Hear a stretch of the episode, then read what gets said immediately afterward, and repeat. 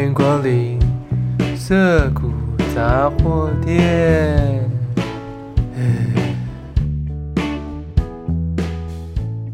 嘿，大家好，欢迎光临涩谷杂货店。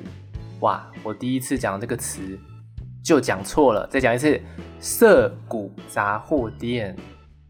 好的，既然是第一集的话呢，感觉应该要来跟大家讲一下为什么我要来录这一集好了。嗯，这样的一个概念是出自于说，亚瑟呢，我本人在生活中呢，常常会有一些突如其来的想法，然后就想要分享。可是呢，我把它写到纸上的时候，把它打到电脑上的时候，哎，就不见了，那个灵感就不见了。所以我就决定呢，以后想到什么东西，我就把它录起来，我就把它录成一集。所以说，在亚瑟 Late Night Bar 里面呢。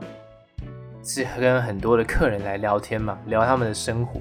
但是如果是在涩谷杂货店里面的话，就是这里什么都有，什么都卖，我想到什么就讲什么。所以呢，今天第一集涩谷杂货店，我们就要来讲一下。嗯，我养了一只猫。对，我养了一只猫。什么时候的事情呢？二零二一年六月二十号。我从朋友的朋友家领养了一只猫。为什么会有这样子的故事呢？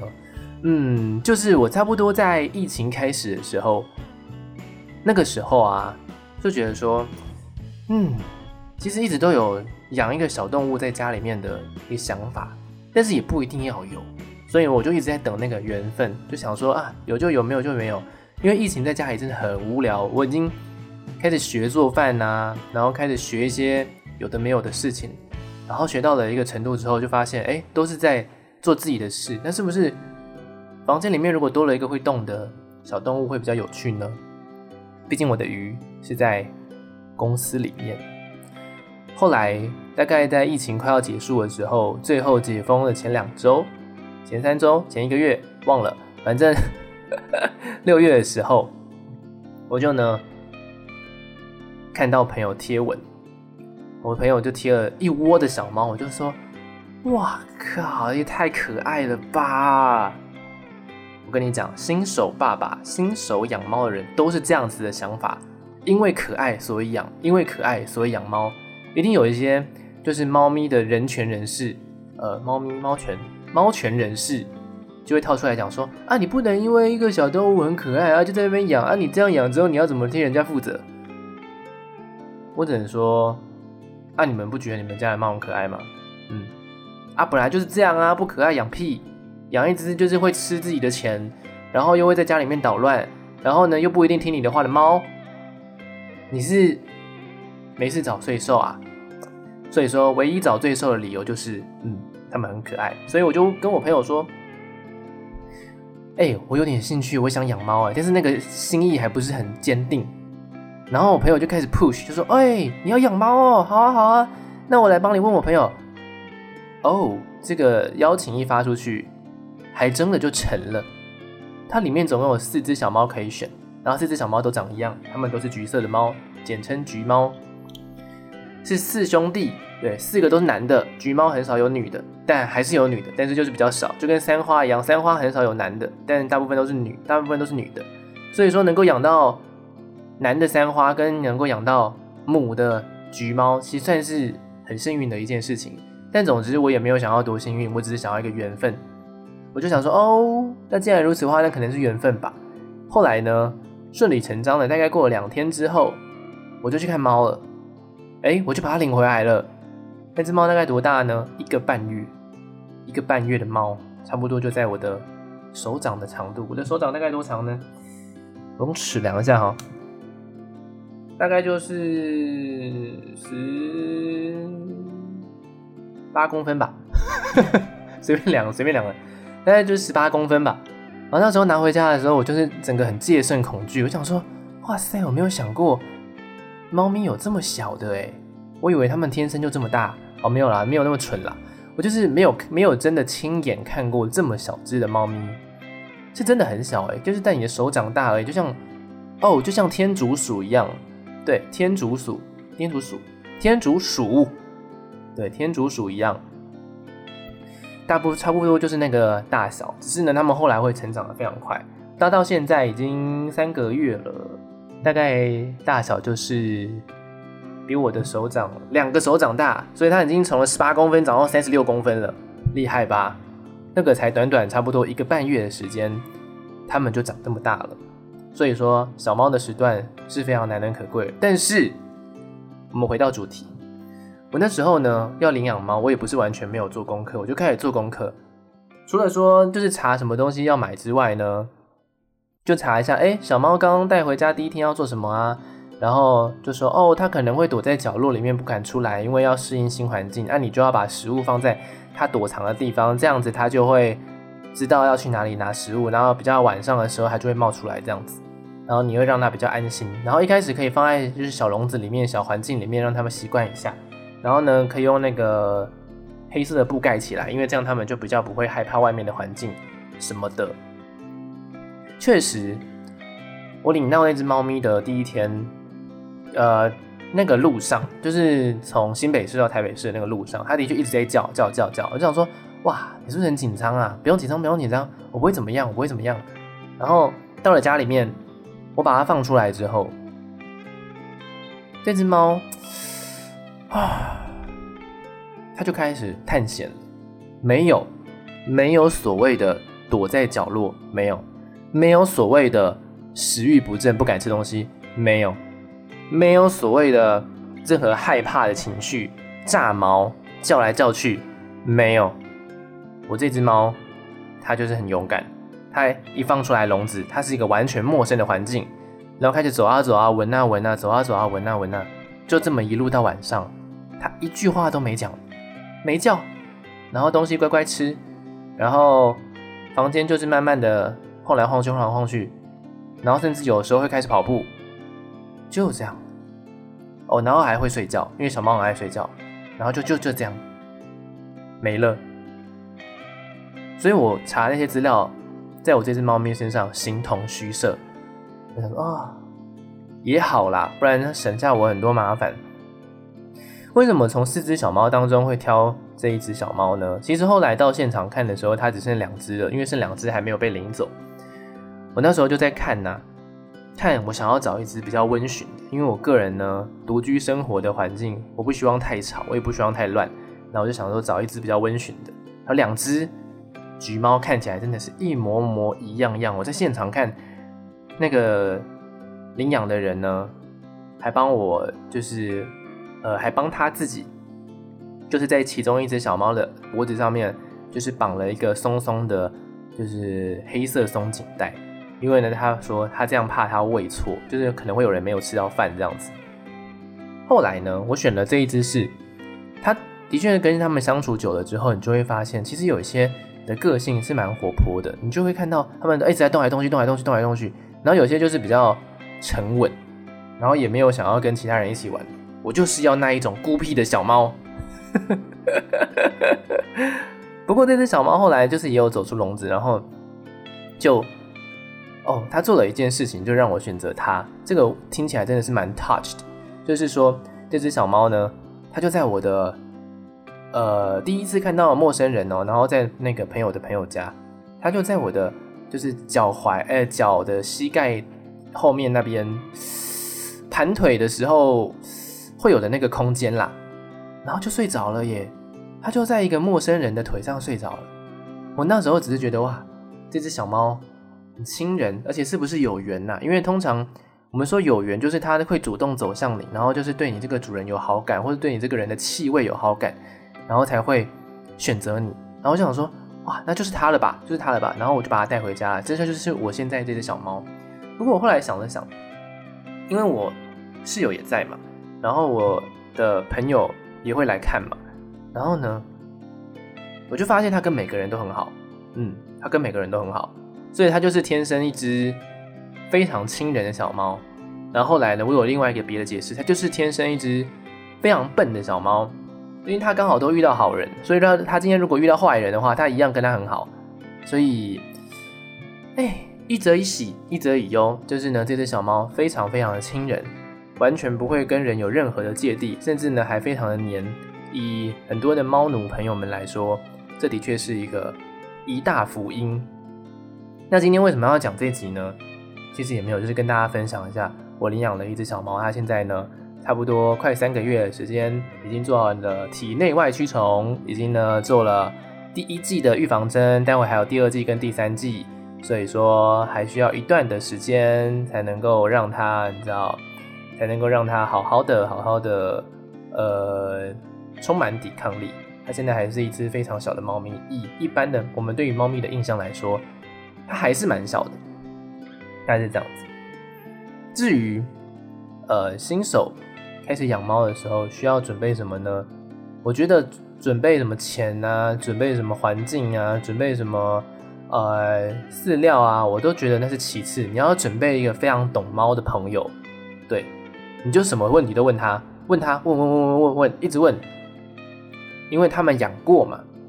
那养过猫的人就会知道猫的基本上所有的事情了，不管是它们的习性也好，不管是它们喜适合吃的饲料也好，不管他们适合哪一种猫砂比较不会造成房间的脏乱也好，或者是说也会让大便比较不臭也好，还有一些什么像是可能玩具啊，像是诶、家里面有什么东西不可以摆啊，我跟你讲，比起你自己去 Google，然后网友千千万万种回答，而且。网络上面还有一种，就是呃，旁边上网络上面有两种人，一种就是新手嘛，另外一种就是通常会回答新手人呢，就是他们认为自己有资格回答新手，就代表说他们应该就是一个非常爱猫，而且养猫非常久的人。通常那种人都很烦，真的都很烦，说小猫不可以笼养，不可以养在笼子里啊，然后不可以遛猫啊，然后什么门窗要紧闭呀。什么的，这些我真的觉得，嗯，怎么说呢？哎，算了，我也是个新手，好像不止不不不适合说些什么事情。但是我觉得，就有些猫咪真的是被宠的太太惯了，所以难怪你们家的猫咪会一直咬你，就是活该啦。好啦，今天要讲的就是。哎、除了要准备一个有猫咪的朋友，就一定要有一个很懂猫咪的朋友之外呢，养猫一开始大家最在意的事情就是会要花钱嘛，真的真的需要花蛮多的钱的。我大概目前到为目前为止花在我这只猫咪身上的钱，应该好好说歹说一个多月的时间也花了五六千块，这叫基本配备，五六千块。这五六千块包括了什么呢？包括了猫砂盆。然后呢，包括了猫砂盆里面就要有猫砂，就是让它上厕所的地方。猫咪就这方面来说，是一个非常聪明的动物，就它不太会像小狗一样随地大小便，它就是它必须找到一个适合它大小便的地方，它才会安心的去那边大小便，不然它宁可憋着。这是猫咪爱干净的一个习性，所以我觉得很好。第二个呢，就是买饲料盆，因为而且饲料盆要两个，一个装水，一个装饲料，就是这两个。然后呢，还要买什么？还要买的是饲料嘛？对，饲料本身呢也是要买的。那这些东西呢，林林总总，我们刚刚讲的这些东西加起来，好说歹说，应该也是要个一千多块，快两千块。对，差不多，差不多这个钱。后来呢，可能你要去买一个饮水器，因为猫咪喜欢喝流动的水，所以呢，有些饮水器，然后同时有净化的功能。这个东西也许是可以投资，因为它可以用非常的久，所以这个东西是可以买的。然后接下来呢，呃，我还买的东西是什么？我买了呃外出包，就是如果你今天要带它去做健康检查，或者你要带它去做，就是你要带它出去的话呢，带回家都好，要一个外出包。那这外出包呢又有非常多种啊，有兴有兴趣的话，我改天再跟大家讲外出包。很多种饲料，很多种猫砂盆，很多种，你挑一个你爽了就好了。就是你这你真的，你一开始你随便挑就好了，你挑了一个你你爽了就好了。然后呢，哦，饲料除了干饲料之外，还有分湿食，也就是罐头饲料。那你也当然也可以自己煮给小猫吃，只是要煮的清淡一点。那这些都是钱，所以林林总总加起来，现在大概是两千块到两千五百块左右。那后来呢？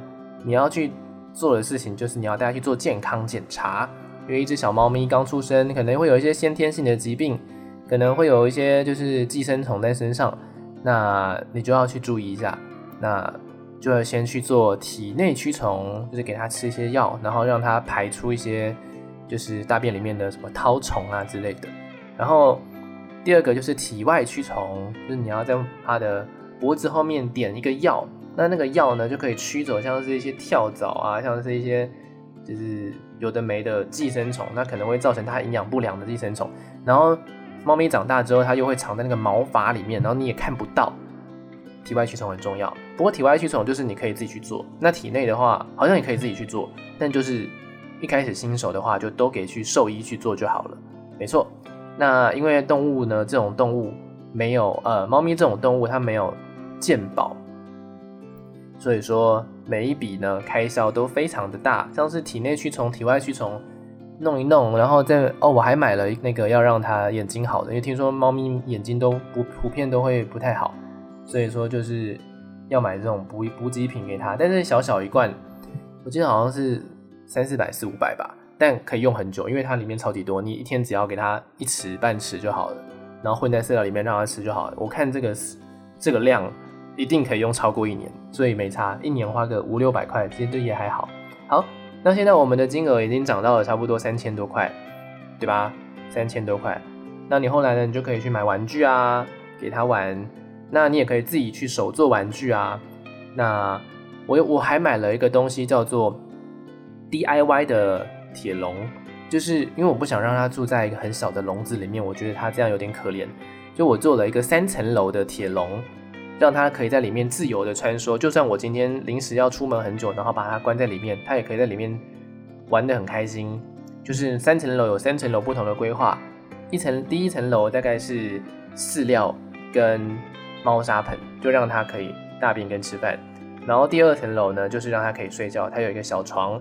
第三层楼呢，就是我是挂了一些悬挂的东西，让猫咪可以去拍它。而且我买了个吊床，就是二楼是床嘛，呃，三楼是吊床，吊床就会比一般的那个床还要再来凉一点点。就是如果太热的话呢，它可以选择到三楼去享受这个吊床，所以它基基本上是一个猫咪小的游乐园。那这些笼片呢？一片一片的一片买下来，然后再加上它的零件买下来，再加上它的那个底板买下来，总共花了差不多一千五百块，已经比你自己去买一个大笼子，就是 DIY 那种笼子，其实有做好做好宅配给你的那种笼子呢，动辄就是两三千块，我已经省了差不多一千块左右，所以我们现在的金额已经涨到了四千多块了。对，这是对于这只猫咪来说，我们已经涨到四千多块了，然后你再加上第一季的预防针。对不对？五千多块，就差不多，就是我呃养猫的这一个多月来花在它身上的钱，差不多就是五千多块。说多不多，说少不少。饲料可以吃多久呢？饲料一包大概可以吃两公斤，大概可以吃两个多月，因为它现在已经有点快吃完了，大概可以吃两个多月的时间。那呃，刚刚讲到的其他大部分的东西都是可以一直用、一直用、一直用的。所以说，你基本基本上这些大开销都只要花个一次就好了。所以养猫一开始的确是蛮贵的，但是后来的话就还好。后来的花费就会越来越少，除非你想要帮它添购一些新的玩具。我目前帮他买的玩具只有，嗯，小鱼，就是让它可以去去踢、去抓、去咬的小小的小鱼，然后也贡献了我一些我本来就有的呃小娃娃给它去咬。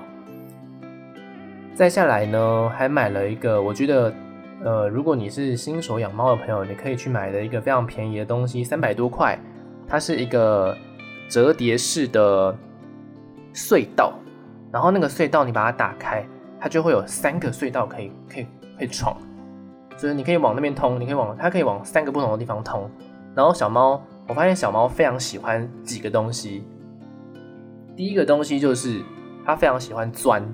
所以那个隧道就给他一个钻的空间，然后他是非常喜欢就是阴暗的地方，那那个隧道呢，就同时也非常的阴暗。所以说，我觉得这是一个非常好的投资。他就是常常在里面玩的乐此不疲，我也不知道有什么好玩，但就是玩的乐此不疲。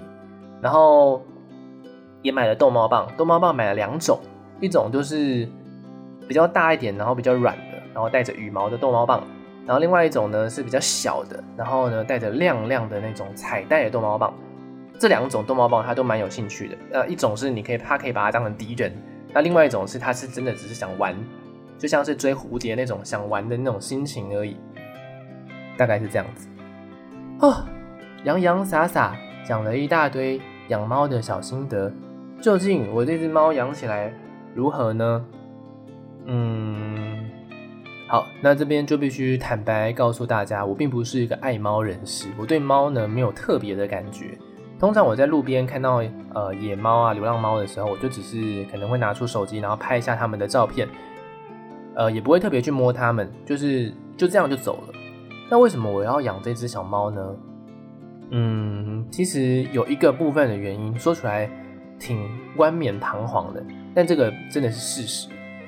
就是我觉得我在拯救一个生命，嗯，而且这个生命呢是不请自来的，就是它很近，我不是透过什么收养之家，然后主动去认养，我也不是透过网络上面的领养的资讯，然后主动去跟陌生人认养，而我是从我朋友的朋友那边得到的资讯，然后呢，也不用经过什么手续，然后也不用经过什么太繁杂的过程。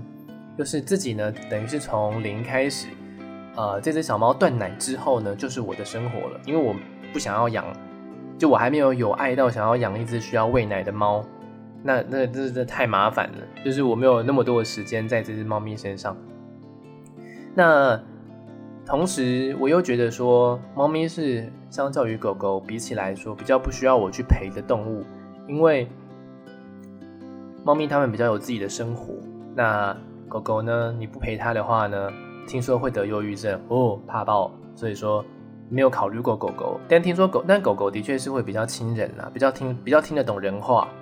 那猫咪，就我这一个多月来的训练，呃，我觉得他们记忆力很差，或者是说他们存心找茬，就是这两件事情让我非常的头痛。明明就教过他的事情，然后呢，大概乖了。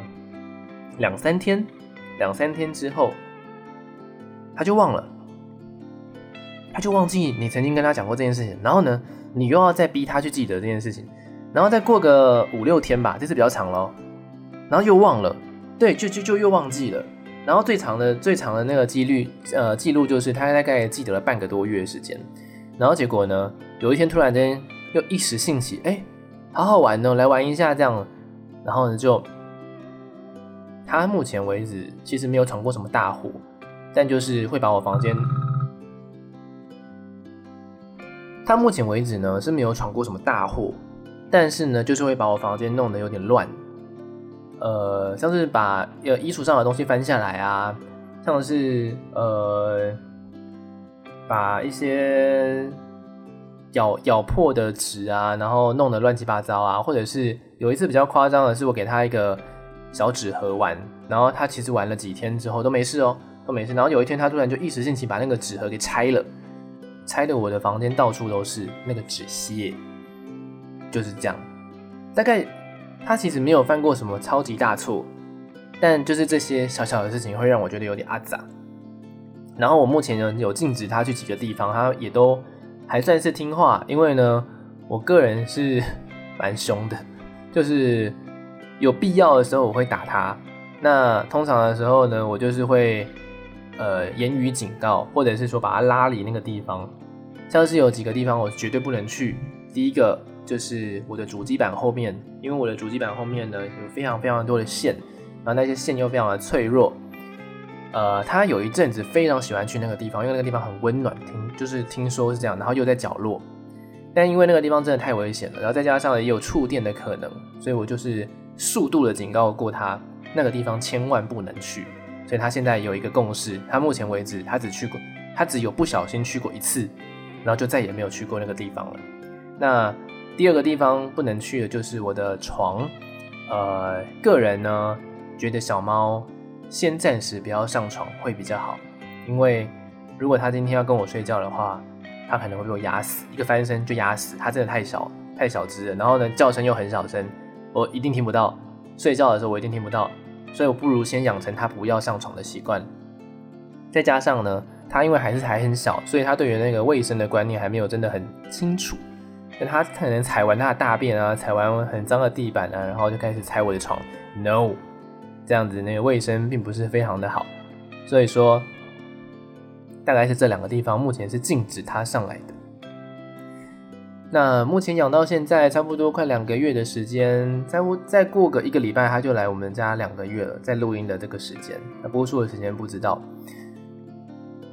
基本上，就我跟其他朋友讨论的结果，我其实领养到一只算是蛮乖的猫咪，诶，它的名字叫做阿布，你可以去追踪我帮它创的一个 IG，目前呢受到大家的喜爱，IG 叫做 abubu 零六二零阿布布。零六二零，大家可以去追踪一下。呃，根据我跟朋友的讨论呢，它其实是一只很乖的小猫咪。多乖呢？第一个乖的地方就是它其实给抱也给摸，只有很少的时候不给摸而已。但大部分的时候，你如果要把它抱起来是可以的。然后它也不会不太会挣扎，顶多就是会看看下面，看看下面。然后呢，用身体就是转弯的方式告诉你说它有点想下去，但是如果你又把它抱回来，它也不会有什么怨言，它就是在那边啊、哦、给你抱这样子，算是一只很给抱的小猫了。那第二个乖的地方就是晚上不会叫，它晚上真的不会叫，一个声音都没有，就是你会完全仿佛它不存在。我有时候就是还会很紧张说，啊它是不是怎么是不是？哪里不舒服，然后我就去打开灯看一下它怎么了，然后呢，它就会看着我，在笼子里面看着我，然后叫一声，然后呢就继续睡它的。所以呢，以一只晚上不会叫的猫来说，我觉得它已经做得很好了，真的是做得很好了。第三个就是不会随地大小便，也不会呃不吃东西，因为它是一只橘猫，所以它的食量非常的好。那在它在上厕所方面呢，在大便方面呢，其实也都做得非常好。它只有一次被我打，人生第一次，猫生第一次被我打的时候，它就是赌气到我的床上尿尿。然后呢，殊不知这样子的情况会引来更大的处罚，所以它可能再也不敢做这件事情了。嗯，所以大概是大概是这样，只有只有尿过一次在我床上，但没有太大的伤害。好，那还有什么地方呢？就是它也。算是蛮黏的一只小猫咪，呃，以小猫来说，就是以那个调皮乱动的小猫来说，它已经算是一只呃很爱撒娇啊，然后很很黏人的一只小猫。就是我通常坐在椅子上的时候，它会自己跳上来，然后我在睡觉的时候，它会到我旁边或是到我胸口上陪睡。我在回家的时候，它会就是冲到门口那边等我，然后等我之后，它就会开始蹭我的脚，这样子。哦，说到蹭我的脚，说到门口，第三个不能去的地方，除了主机板后面跟我的床，就是不可以出门，出我的房门，因为我的房门外面呢，厨房啊、客厅啊，然后厕所啊、储藏室啊什么的，是一个很大的世界。它现在太小了，我一定找不到它，绝对找不到它，所以目前是禁止它出门，就是在我房间活动就好了，大概是这个样子。养猫快乐吗？算快乐吧。快乐比不快乐多啦，因为它乖的时间比不乖的时间多。啊，有时候有事没事，心情不好，抱抱它，心情就会好。那有事没事，可能呃看看它，帮它拍拍照，心情也是蛮好的。那看他吃东西的时候也很疗愈，看他睡觉的时候也很疗愈。然后重点是他又不吵，就这方面来说算是蛮不错的。只有一些时候他可能会突然间中邪找茬，就他可能会突然间暴冲啊，然后突然间。开始就快咬你一口啊，或突然间就是扑你一下什么的，但都没有造成太大的伤害，严格来说。所以感谢缘分吧，感谢缘分，让我在疫情期间比较有时间的时候，那也比较有一些闲钱的时候，然后也比较准备好的一个身心状态的时候，遇到了这只小猫咪。未来呢会怎么样呢？未来它大概会长成多大呢？有兴趣的话，有机会的话呢，我再来把它录成一个新的一集来更新一下。它差不多可能四个月、五个月到半岁的时候，究竟跟小的时候差别有多大呢？我们就静待分晓。好的，这就是今天的涩谷杂货店要来跟大家贩卖的东西，就是猫咪。我养了一只猫，贩卖猫咪，以领养代替购买。哦，以领养代替购买，对，你要以领养代替购买。但老实说，我觉得购买也没有关系啊，你只要不要弃养就好了，对不对？啊，你买猫又没有关系，奇怪啊！我要买，你要卖，还有什么关系？奇怪，把它照顾好不就好了？你看，店家会把它照顾好，你又会把它照顾好，那不是很好吗？奇怪啊！我就想养一只哦，已经打完针啊，已经驱完虫啊，被照顾得很好，然后毛也很很漂亮的猫，不行吗？可以嘛？对不对？你只要不要弃养就好了，真的。那个猫妈妈们，你们有点太夸张了。当然，以领养代替购买，的确是拯救小生命，所以这就是我正在做的事情。谢谢大家，下次见啦。